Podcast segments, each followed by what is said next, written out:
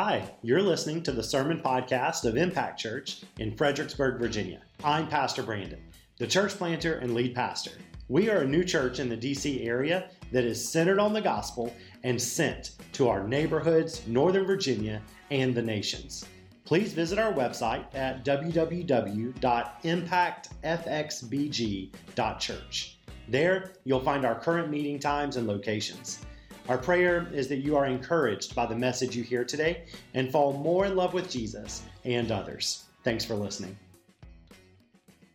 That. And so you can just scroll down to the book of Matthew, uh, chapter 26. I'll tell you what verse in a second because there's a couple of things I want to share with you and say. And if I tell you what verses, you're going to go ahead and read them all and, uh, and you're going to go ahead and preach your own little sermon, and then I won't, you know. And so, uh, anyway, uh, but I'll, I'll, share a little bit uh, of that in a little bit. But I wanted to just share a couple of celebrations with you and some things I'm really excited about. Uh, and so, this is the week before Easter, and so we are celebrating as a church um, the Easter season. And I think it's just amazing because I know there's so much going on around Easter, right? The weather's getting warmer, people are out and about, there's events, there's just this, you you know, uh, spring in our steps, if you will, right? Um, my, my dad joke didn't land the way your hoppity joke did, whatever. So, um, yeah, I know you're filled with the Holy Spirit to pull that joke out. That was crazy. And we'll talk about that later when we get home. But, um, man, I, I just, uh, you know, I, I know spring is like an exciting time for people, but, um, you know, I just wanted to say, like, we as a church, man, we've got an actual reason to celebrate. Because here's the, here's the deal. Spring is only going to last for like a season, or in Virginia, like maybe two hours. Two hours, three hours. I don't know. Yesterday we had like four seasons in one day. It was pretty crazy. And so, um, you know, like, like spring is only going to last for so long, and then it's going to get hot and then the leaves are going to fall, and then it's going to get winter, and the seasons are always going to change, and they're always going to let you down depending on what seasons you like and don't like. But listen to me Jesus Christ is never going to let you down. Jesus Christ is alive. Like not even death nor hell could stop the Lord Jesus Christ. And so we as a church, we actually have a reason to celebrate. Like we actually got a reason to get jacked up a little bit and excited, right? Because he's risen, he's alive. And so, uh, so man, I just want to encourage you. That's why we're doing these 21 days of hope. Um, and uh, if you're if you're not a part of that, or maybe you're just coming in and we're in the middle of it, uh, man, stop by our next steps table. Give us your email address. You'll get bombarded with like a bunch of emails that you'll catch up on, but uh, you can at least catch up where we're at. And uh, but here's the question we're doing: is like, how do we ask God to bring hope in us? And then how do we ask God to bring hope through us? And I believe a really practical way that we can do that is by inviting people to come to church. And people are like, yeah, but Rand, people don't need church. People need Jesus. Well, I hope we're a church where people are going to find Jesus. Like, you know, like I hope an invite to church is an invite to Jesus. Like, you know, and so you're right. We're not just trying to get people in the seats. In fact, we're trying to get more seats in this place. Like, we're not, we're not trying to do that. What we're trying to do is, uh, is as a church, is just, man, share the hope of Jesus with people. So I want to encourage you. Um, I think you may have gotten some Easter invite cards on your seats. There's some Easter invite cards scattered scattered uh, on almost every table in this building today. Um, I want to just encourage you grab a couple of those. And if you haven't been part of our 21 Days of Hope, uh, just identify two or three people that you know need hope and invite them to come to church. People are more receptive to come to church on Easter than maybe any other time uh, of the year, even Christmas time.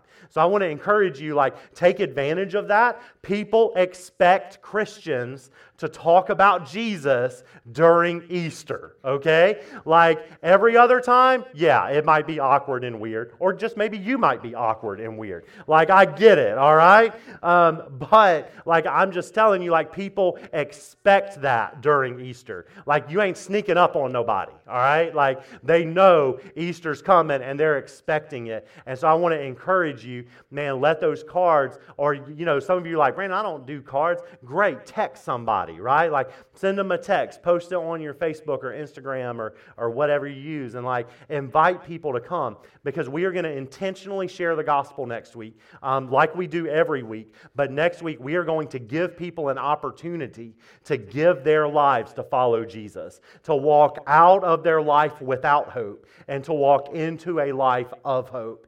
And, uh, and we're going to ask them if they want to do that. And uh, we're going to do it in a non intimidating way, um, a non violent way. Like, we're going to, you know, encourage people. some of you are like, well, that's good. That's good. Okay, all right. You know, but like, we're going to encourage people to do that. So, man, I just want to tell you, let's step out in faith. I heard, I heard three remarkable faith filled stories here today. And uh, I don't know why God couldn't have dozens more uh, for us. And so, man, how many of you want to see lives changed? And uh, that's what we just saw here. God is changing our lives. And man, why can't God change the lives of Fredericksburg and ultimately Northern Virginia, Washington, D.C., and the nations? I believe He can. And that's what we're praying for. So I just want to encourage you with that. And next week, we're having baptism. So we're baptizing next week. So it's going to be really great. And uh, you'll hear more about that uh, in, uh, later on in our service. But just really want to encourage you with that. So that's Easter, okay? So today, what we're doing is we are celebrating Palm Sunday, all right? So, Palm Sunday uh, on the church calendar is really just a day that marks the beginning of what we call Holy Week, okay? Everyone say holy. Holy, holy all right? So, Holy Week. The word holy just means set apart, uh, perfect different, like so good, not like the rest, all right? And uh, we say that God is holy, holy, holy three times because He's not just the best and perfect, He's like three times the best and perfect and amazing, all right? And so we call this week Holy Week because it's a week that we as Christians set it apart and say, God, we want you to move in our lives. God, we want you to do something special, something remarkable in our lives and the lives of our families and the people in our city and around us. And we believe that He will. Um, we're just crazy enough to do that. And So I want to I want to ask you this week to be preparing your heart. Let something be different about this week for you. Okay? Don't just go through the motions like, you know, do something different this week that will allow you to draw nearer to the Lord. And, uh, and so that's Holy Week. So today's Palm Sunday. So we're going to just take a look at some scripture today, and then we're going to take some time and uh, observe communion together as a church. Um, and then we're going to pray over our, our Easter time uh, for next week. So we're really excited about that. So as we dive into Matthew chapter 26, um, I want you to see we're going to be kind of looking at the story, and I'm going to read a lot, and I'm not going to say everything you want me to say because it's, it's, an Easter story. So just uh, go home, watch The Chosen or something, all right? Like, I don't know, uh, do your thing you can get a more broad picture. I'm not going to be, I don't have enough time today to unpack everything that we're going to read. But I am going to read it all because I want you to hear the context. Like, I believe God's word will not return to him void. So even if I don't get to speak and teach on every single word, I believe God's word speaks for itself. And I just didn't want to pick around different verses today. I wanted you to hear the word, okay? And so, uh, so I'm probably not going to get to teach or preach on everything. I'd imagine you people want to go home at some point today. Um, but there are a couple of things I want to draw out. And one of those things I want you to hear me say this today um, above anything. I believe that as we enter Holy Week, and this is the week where we, we watch and we anticipate Jesus going to the cross to give his life on the cross and then rise again three days later. As we get ready to do that this week, this Holy Week, um, I want you to hear uh, these two words. And, uh, and the two words are this God provides. God provides.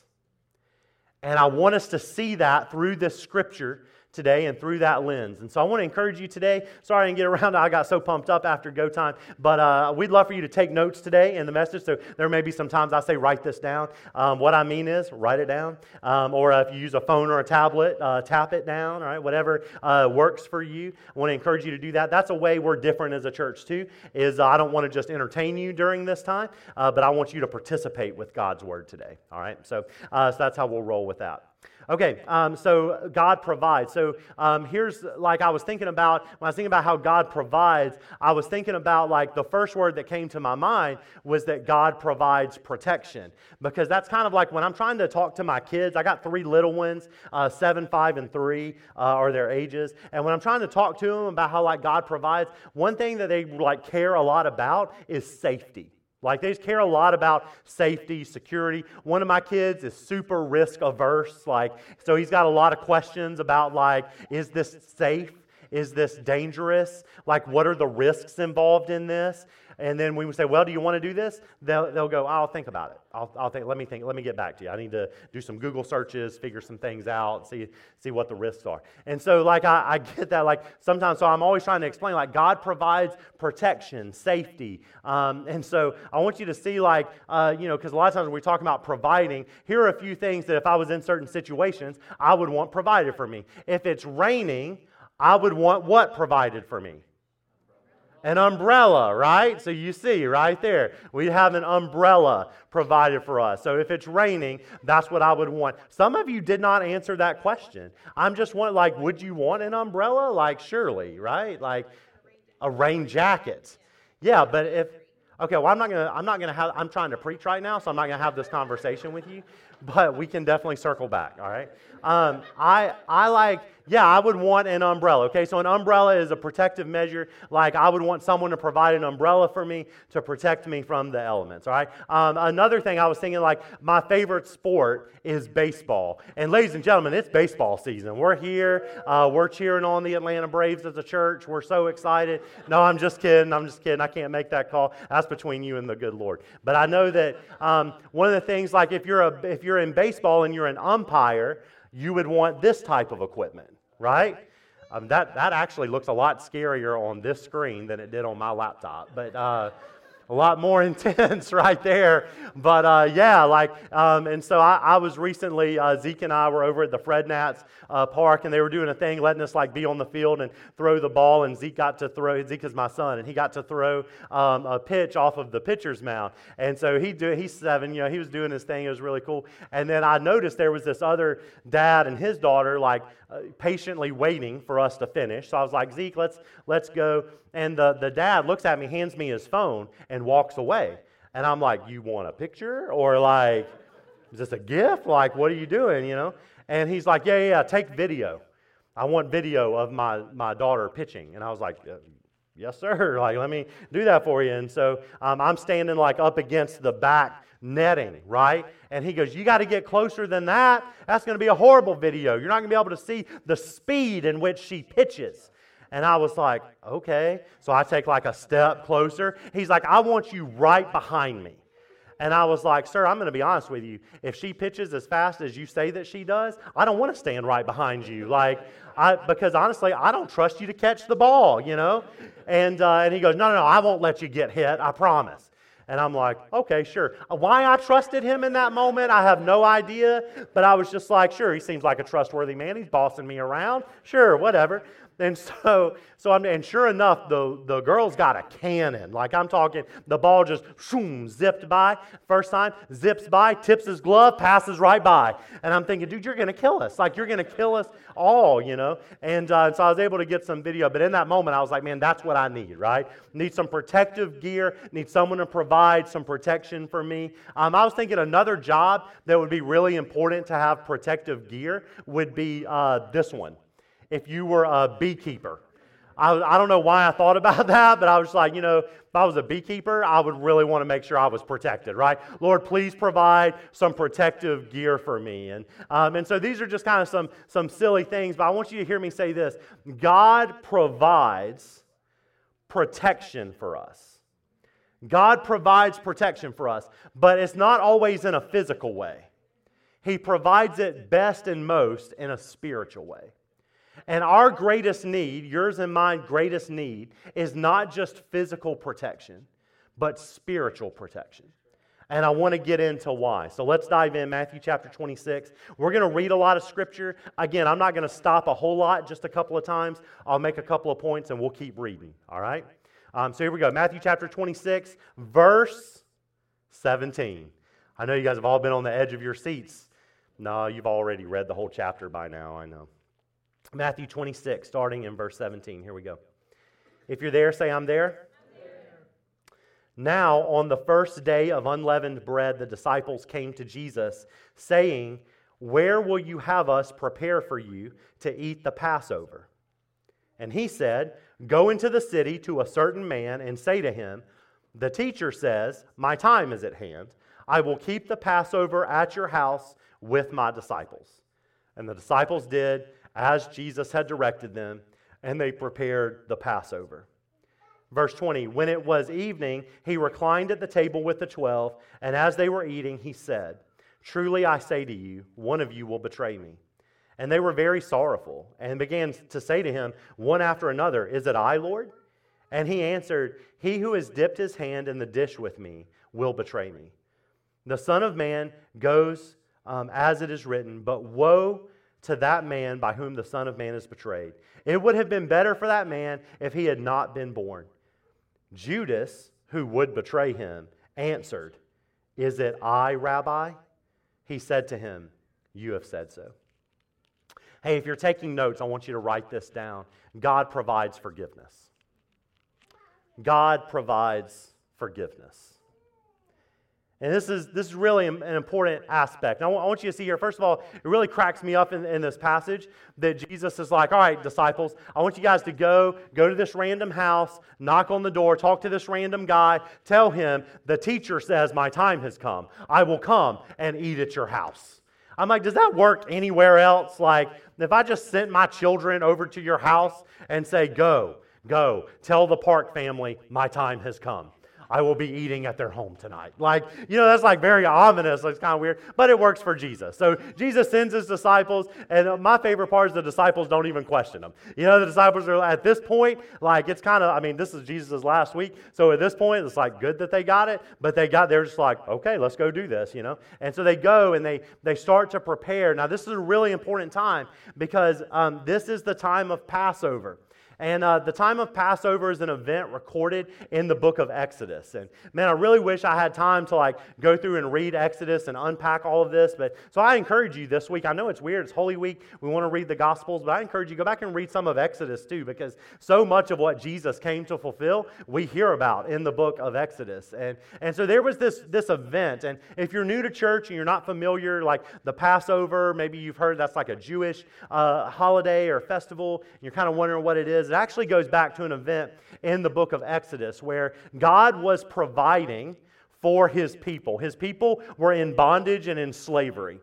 And the people had been crying out day and night for a deliverer, for God to deliver them. And so God raised up a guy named Moses right? Where are my Prince of Egypt fans at? You guys watch that movie? Yeah, phenomenal soundtrack too. If you haven't watched the movie, listen to the music. It's really good. But uh, so Moses, right, is our is our guy. God calls Moses, says Moses, um, go to Pharaoh and say, "Let my people." Go. Okay, yeah, if you, if you have seen the movie. Okay, or uh, read the book. So um, here's the, so Moses says, uh, goes to Pharaoh, says, Pharaoh, Pharaoh, oh, Pharaoh, Okay, thank you. I just did that just for you guys. All right, so he says, Let my people go. Um, so Pharaoh does this back and forth thing. He's like, Yes, no, yes, no, maybe, I don't know, yes, yes, yes, no, no, no. Like they're doing this back and forth thing. So God starts to send these miracles in the form of plagues uh, to the land. And so this, this kind of man, climax, like climax of a plague like that happens is an event called a Passover, where what happens is God says that He is going to go and He's basically going to um, cause death to enter every single home in the land. But He tells His people that they can avoid that death if they will basically make a sacrifice, kill an animal, and take the blood of that animal and, and paint it over their door. And he says, when that day comes, the spirit of death will pass over the houses that have the blood sprinkled on their doorposts. All right, so you guys get it now? So that's why it's called Passover. So the spirit of death, so sure enough, that's exactly what happens. The spirit of death comes and causes death and chaos and destruction for every home that was not protected by blood, by the blood of a sacrifice. Well, how amazing is it that Jesus is getting ready to, to, to, to give his life, to sacrifice his life during Passover? To show that, hey, you still need blood, there still needs to be a sacrifice in order for death and destruction to pass over your life. Like that still is the case. And, church, listen, that's still the case today. Like the penalty for our disobedience to God, every one of us, the penalty is death. Now, I know that's extreme. Like sometimes we give the three strikes you're out rule. Sometimes it's a, you know, one more time and there's going to be consequences. Like sometimes we do things like that, or, or we think that for ourselves, you know, if we get in trouble at work, well, there should have been more warning signs, you know, given to us. Well, God says, here's your warning sign. Anything less than perfection and holiness in my name cannot be with me. And so the opposite of being with me is being with death and destruction. And so that's it. That's the option. And so, so God says, you know what? That's impossible. You can't do it. And so the only way for sinful, messed up, disobedient, broken people to be with a holy, perfect, powerful, amazing, spotless God is for our sins and our disobedience to be completely washed away and passed over and forgiven. And so Jesus does that for us. The miracle in Exodus is actually pointing us to the miracle of what Jesus did on the cross for us. Because now we don't have to go out and kill an animal or a lamb, praise God. Like we don't have to do those things because now the ultimate sacrifice has already been paid for us. Because here's another secret even the lambs they sacrificed were supposed to be spotless, but they couldn't even find those. God just had to show forgiveness anyway and accept what they brought. Now, though, we finally have a perfect, spotless sacrifice, and it was Jesus. Because Jesus came to earth as God, but in the form of a human, lived the life that you and I were supposed to live resisted temptation, lived it perfectly, showed compassion, showed love, but yet spoke amazing truth that left people in awe. Like Jesus did all of that that we were supposed to. And so you and I, we are not good sacrifices because we wouldn't, we wouldn't pay anybody's payment. Only Jesus was worthy to make the payment. And so what happens is that there is coming a day of death and destruction for all people. Like that is that is just kind of how we're born. Eh, it's called like a sin nature. That's just kind of it's just kind of how we're born, what we're born into. Like we're all born into a really messed up, broken world. How many of you know this world is messed up and broken? Like I've cried a lot of tears this week for the brokenness in our world. Like this world is totally, utterly broken, and we're born into it. So, the only way to get out of that brokenness and to be passed over by death and destruction is the blood of Jesus Christ. It's the only way. The blood that Jesus poured out on the cross for us, accepted in our lives. And you say, well, Brandon, that's kind of, okay, first of all, it's kind of weird. Like, we're talking a lot about blood and death and destruction. Thought this was like a day of hope. You know, like, what are we, what are we doing? And listen, brother, sister, it is. Like, it is an incredible, hopeful feeling to know that you don't have to die. You don't have to give your life. And I found myself trying to explain this to my kids last night. And I, I just wanted to say it to you too in the, just the simplest way that I, I could. Jesus gave his life on a cross. He suffered death and destruction to his physical body and suffered the wrath, spiritual wrath of God for all of sin for all of time. And the reason that he did that is for you. And I think a lot of times we try to say, well, the reason he did that is actually this idea of propitiation. And if you, you know, we try to get all theological with it, and I can play with you, we, we can talk through those things. But at the end of the day, every single one of those vast, beautiful theological truths points to this one statement Jesus did it for you. He did it for you. And we need to take the gospel, this beautiful truth, and try to just move it down about six inches from here to here. And realize that it's not just that he did it, but he did it for me. That he literally thought of me. That I, my sin was accounted for. And so, this thought of Passover points us to our sins being passed over. Can you imagine that? I mean, this is why this is crazy because we sit here as Christians and sometimes we come to church and it's just like ho hum. Like, yeah, I'm at church, school, yeah, I did church, it was great, whatever. And we lose the sight of the fact that our sins were passed over. That means forgiven. That's like you owe somebody something and they came to you and said, Oh, don't worry about it. I took care of it. And you know what the first thing is that we try to do when somebody says that? No, no, no, no, no, no, no, no. I can't let you do that. How much was it? I'll, you know, and really, whether that's you mean it or you're just trying to be nice and hoping they don't say, well, sure, I'll take a little bit, you know, like, whatever the case may be, the fact is our first inclination is always to not accept. Because we live in a culture in Northern Virginia that is not good at receiving. When we planted our first church in Fairfax, Virginia, 10 years ago, we did a community survey. And I, I, didn't know what to do. I didn't know how to plant a church. So I just spent like the first six months just knocking on people's doors, asking them, what is God, like, what do you think the community needs? And how can I pray for you? And I spent my first six months doing that. You know what the number one answer um, that I got when I asked people, what do you think the big, your biggest need is? You know what the number one answer was? Nothing. Nothing. I'm good. I don't need anything. Especially coming from some puny pastor who has a grand total of two people in his church, and he's one of them. You know, like, like I don't need anything from you, you know? And, and that was by far the, the number two answer better roads. Yeah. I was like, actually, you don't know how good you have it, first of all. I've driven through Alabama. Like, you don't know how good you have it. All right. But like, I just, I share that to say, like, listen, we are so quick to say, oh, no, no, no, that's good, I got it.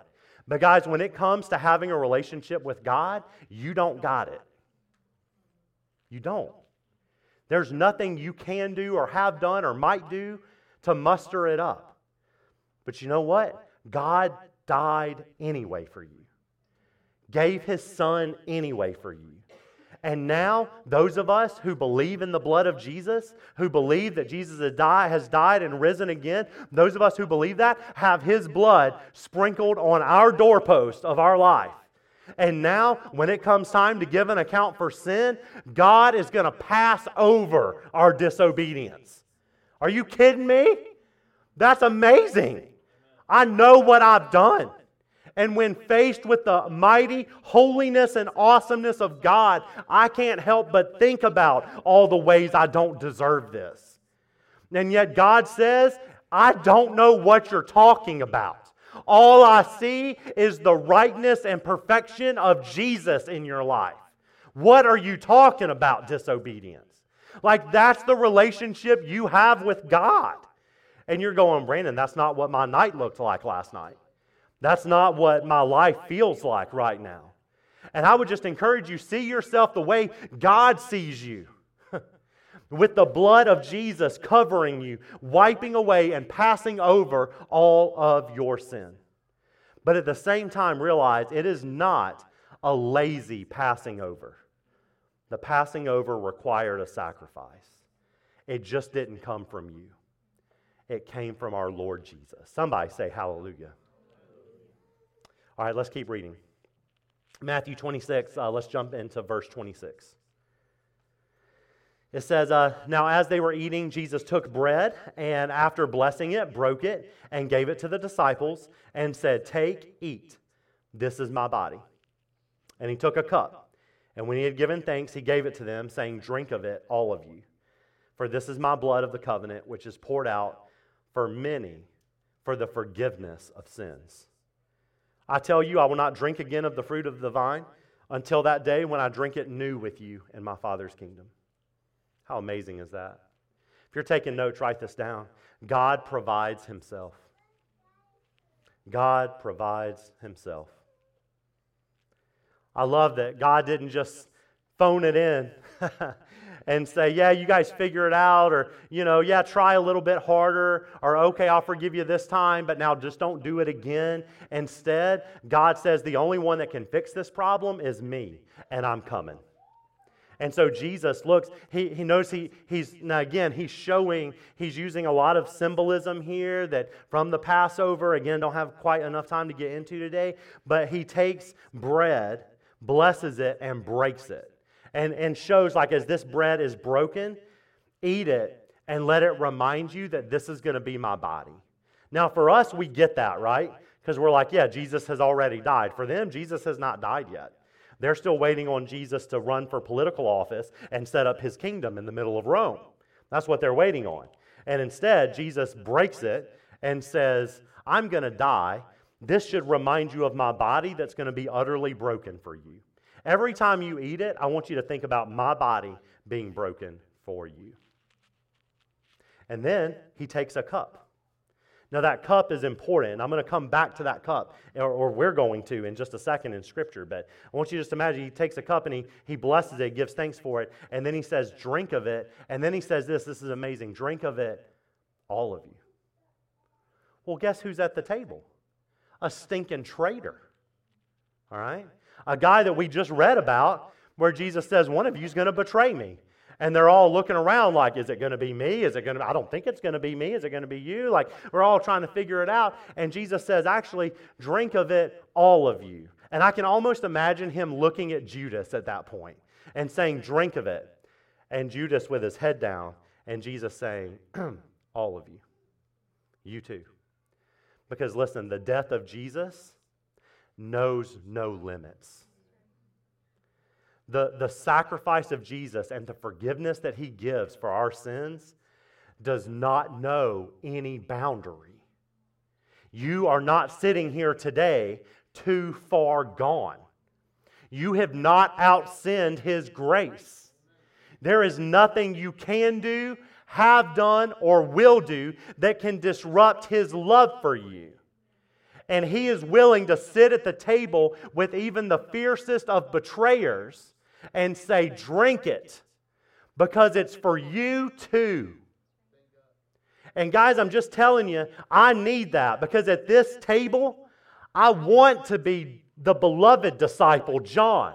You guys have seen that amazing painting, right? Where John's the one that's laying his head on Jesus' chest. I'm pretty sure John's the one who drew that picture and like came up with it, you know. I mean, in the book of John, he refers to himself as the disciple Jesus loved, you know. Okay, whatever, dude. And so he's like laying his head down. That's who I want to be in the story. No, seriously, when I'm thinking about it, I'm like, man, that's who I am. I'm just laying my head on his chest. I give a little nuzzle every now and then. I'm right here in the arms of my Jesus. But if I'm just being honest with you, that's not reality in my life. The reality is, I'm Judas with my head down. And my head is pointed down because I feel there are days that I feel so unworthy of his love. There are days I feel so unworthy of his forgiveness. I say things like this, and maybe you can relate. God, I want to ask you to forgive me for that, but I've already I feel like I've feel like I've asked that too many times.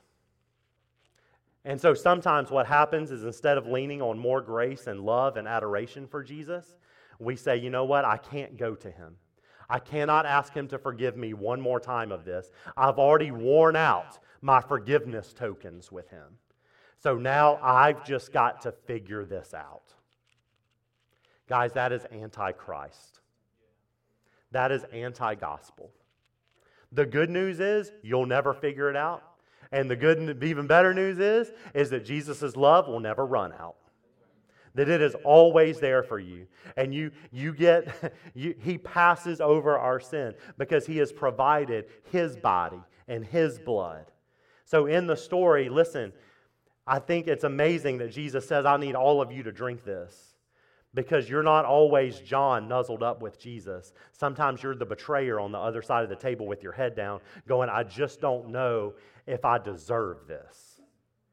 And Jesus says, No, drink it. It is literally for you. I did this for you. And so I think Jesus is making a really important thing here that the Lord's Supper or communion is personal. Not just personal for you, but personal with you and with Him. He says, This is my body, this is my blood, and I'm pouring it out for you. It's amazing. All right, let's keep reading. Uh, look at verse 30. He says, uh, so they, they ate that dinner, right? And in verse 30 it says, And when they had sung a hymn, they went out to the Mount of Olives. And then Jesus said to them, You will all fall away because of me this night, for it is written, I will strike the shepherd, and the sheep of the flock will be scattered. He's quoting the Old Testament and just showing how another prophecy is going to be fulfilled. Verse 32 But after I am raised up, I will go before you to Galilee. This is amazing. Jesus is telling them, but then I'm going to rise from the dead, and I'll go before you, and I'll just meet you guys in Galilee. Verse 33 Peter answered him, Though they all fall away because of you, I will never fall away. Oh, don't you want to be Peter? Right? If you don't want, if you don't like nuzzling, maybe you like overconfidence, you know? And, uh, and so John's nuzzled up, and Peter's giving it to everybody, you know? Uh, yeah, and I love that Peter even looks and goes, Yeah, they, I could see all of them falling away. That's not going to happen to me, though. Like, I'm not going to do that. And then, verse 34, Jesus said to him, Truly I tell you, this very night, before the rooster crows, you will deny me three times. Peter said to him, Even if I must die with you, I will not deny you. And all of the disciples said the exact same thing. If you're taking notes, write this down. God provides enough. God provides enough. And maybe in parentheses, you would write this statement down I am not enough. And I want you to hear my heart because I'm not trying to offend you, you know? I know that may sound a little offensive. Like, Brandon, what are you saying? I'm not enough. Yes, I am. God loves me and I am enough. But here's the bottom line there are days in following Jesus that you feel like what you're bringing is just not enough. You feel like, man, God, I'm trying. I'm really trying. And I had a lot of plans this week. This week I was going to do this for you and do that for you, and I was going to change this and change that. And now it's been seven days, and I just, I, I don't know what happened. Listen to me. I'm not telling you you're not enough to shame you. I'm telling you you're not enough to free you. Because it is a very freeing thought to know that you're not enough, and God knew that before you did. And the times that I feel like I'm failing and that I'm not enough, listen to me, church, that's actually my reality. I may call that a bad day. God calls that Tuesday. And what I realize is that on that day, I'm just more aware of it than I am other days. So, church, listen to me. God already knows you're not enough. God already knows you're not going to measure up. God already knows, and He wants you anyway. And He already provided Himself for us, who is enough. And so, listen to me. You're not enough, but He is enough. When you feel like your cup is empty, He is enough to fill it. When you feel like you can't do it anymore, He is enough to satisfy you. When you feel like you are totally empty and you're just not giving anybody anything, and you feel like totally worthless and like a big disappointment, you are enough because He is enough for you. You are not enough because you picked yourself up by your bootstraps and made it happen. You will actually make things worse. You are only enough because you realize that He is enough. And when we are weak, His strength is made perfect in us, is what 1 Corinthians uh, or 2 Corinthians 12 says. And so God is enough. And I, I, just look, Peter, to me, that was his biggest problem, and all the disciples. They wanted to be enough. They wanted to lean on themselves and show, No, Jesus, we will not abandon you. We will not leave you. I will stand up for you. I will do this. But the fact is, guys, there's going to be some days you just lack the energy to do it. There's going to be days you fall short. And I want you to know that there is a net of grace waiting for you in Jesus. Not in yourself, Maybe not in your coworkers, maybe not in your fellow students you go to school with, maybe not in your family members, but in Jesus, there is a safety net of grace that you are able to fall into and be comforted and reassured and made secure and brought back up to try again. On the days when you feel like you are not enough, Jesus is. Let's keep reading. Verse 36. Then Jesus went with them to a place called Gethsemane. And he said to his disciples, Sit here while I go over there and pray. And taking with him Peter and two sons of Zebedee, he began to be sorrowful and troubled. And then he said to them, My soul is very sorrowful, even to death. So remain here and watch with me. And going a little farther, he fell on his face and prayed, saying, My father, if it be possible, let this cup pass from me. Nevertheless, not as I will, but as you will. The last thing that we see here, I want you to write down, is God provides a cup. God provides a cup. He provides a cup of wrath and a cup of mercy. But God provides a cup. I told you we'd come back to the cup because remember, we're sitting at the table, we're hanging out. Jesus says, This is my body broken for you. Eat it, remember me. And then he takes a cup and says, This is the cup, this is my blood, it's a new covenant. Pass it around, drink it, and remember who I am, right? And now, just a few hours later, we have Jesus in a garden of Gethsemane, and there he is, and he's on his face.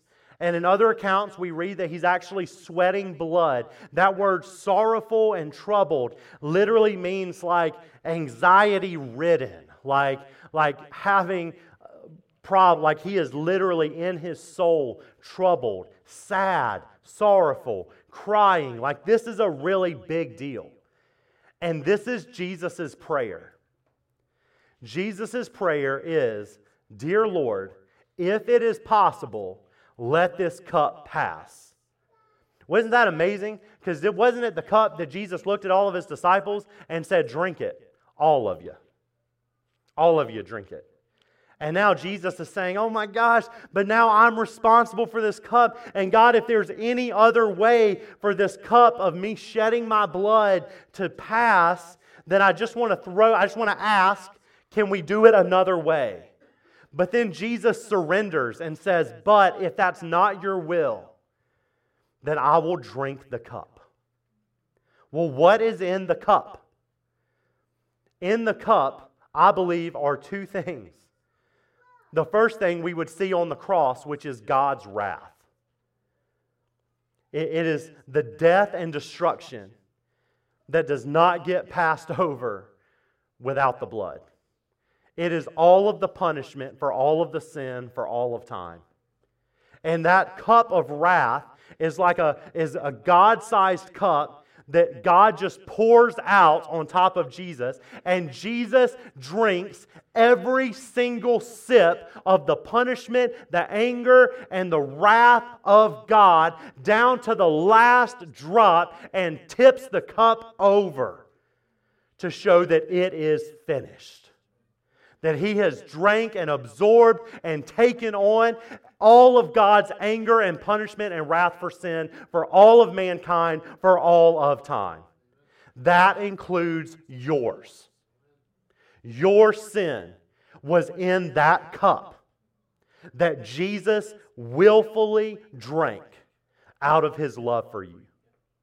But I believe that I go back to the other cup of now we're having the Lord's Supper and we're around the table. Well, what's that cup got in it? Not God's wrath, because now God's wrath has been absorbed. It's not there anymore. God's wrath was totally taken. So what's in the cup now? His, his mercy. His mercy is in the cup. And so now there is no more wrath for you and I to drink, only mercy.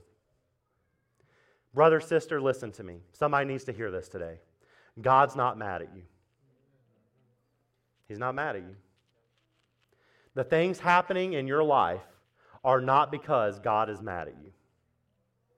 The circumstances that are happening, the fear that you have that you're going to miss something or mess something up, listen to me, is not because God is mad at you. He is not. He has already poured his anger out on Jesus. It has been absorbed, and your sins have been forgiven, and now you drink from a cup of mercy.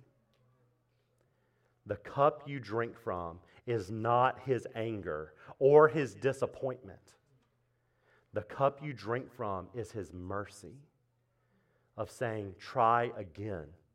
I love you. I am with you. I am enough. I'm going to invite the worship team to come back up. But listen, we're not done because the last thing here, if you're taking notes, write this down. God provides communion.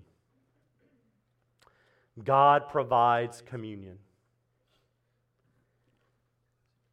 And I just want to read to you. I'm going to skip over for a second. And I know I didn't get to the whole chapter, and I'm sorry. We just, I, I don't want to keep you for too long today. Um, but I do want to read to you one last part here. Is it's from 1 Corinthians chapter 11, verse 23. And I think we're going to put it up on the screen, so you guys don't have to turn there if you, if you can't get there. 1 Corinthians 11, 23 says, For I received from the Lord what I also delivered to you this is now the Apostle Paul talking after Jesus has risen from the dead. He's, he's teaching the church what we just talked about. He says, For I received from the Lord what I also delivered to you that the Lord Jesus, on the night when he was betrayed, took bread. And when he had given thanks, he broke it.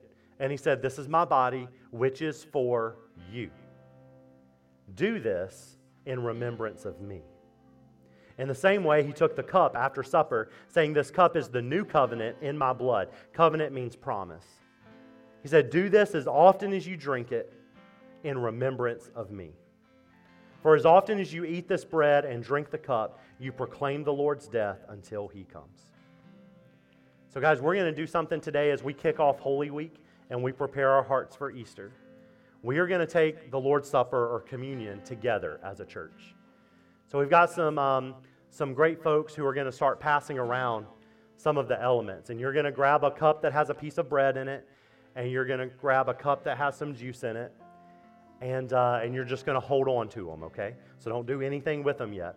But as they're doing that, let me give you some instruction. If you're here today and you are a follower of Jesus, whether this is your church or not, we invite you as a follower of Jesus to take the Lord's Supper with us. If you are here today and you're not ready to follow Jesus, that's, that's okay. We love you and we're so glad you're here. I'm just going to ask that you would not take communion today. No one's going to notice, no one's going to care, we're not going to call you out. But it's just a way of saying, man, I'm just going to be authentic and real. I'm not there yet. Because to you, it's just bread and juice. But to those who follow Jesus, it's everything we've talked about here today. So as the elements are being passed out, you guys can, um, can grab those as you want. And I'm going to give you some instruction. A lot of times, our church, we take communion every Sunday. And sometimes it becomes just a, a thing we do, just another thing you can do. But, guys, I don't want us to ever lose the seriousness this didn't just come or happen, thank you, um, because of us. This happened because Jesus gave his life. And so here are three things that we're going to do right now as we observe communion. Number one, we're going to remember Jesus. It's what the Bible says. Every time you do this, do this in remembrance of me. And I hear him telling his friends in like a personal way remember me. Stop, think, and consider me. Remember what I've done for you and who I am. So we're going to remember Jesus. Number two, we are going to confess our sins to Jesus. Now, I know that for some of us that's intimidating. But listen, when you have a Savior who stands ready to forgive and has already absorbed our wrath, confession, though somber, has joy waiting on the other side. Repentance and confession is going to be normal at this church because we all need to confess and repent. Hi, Pastor Brandon here. Thanks again for listening to our Impact Church Sermon Podcast.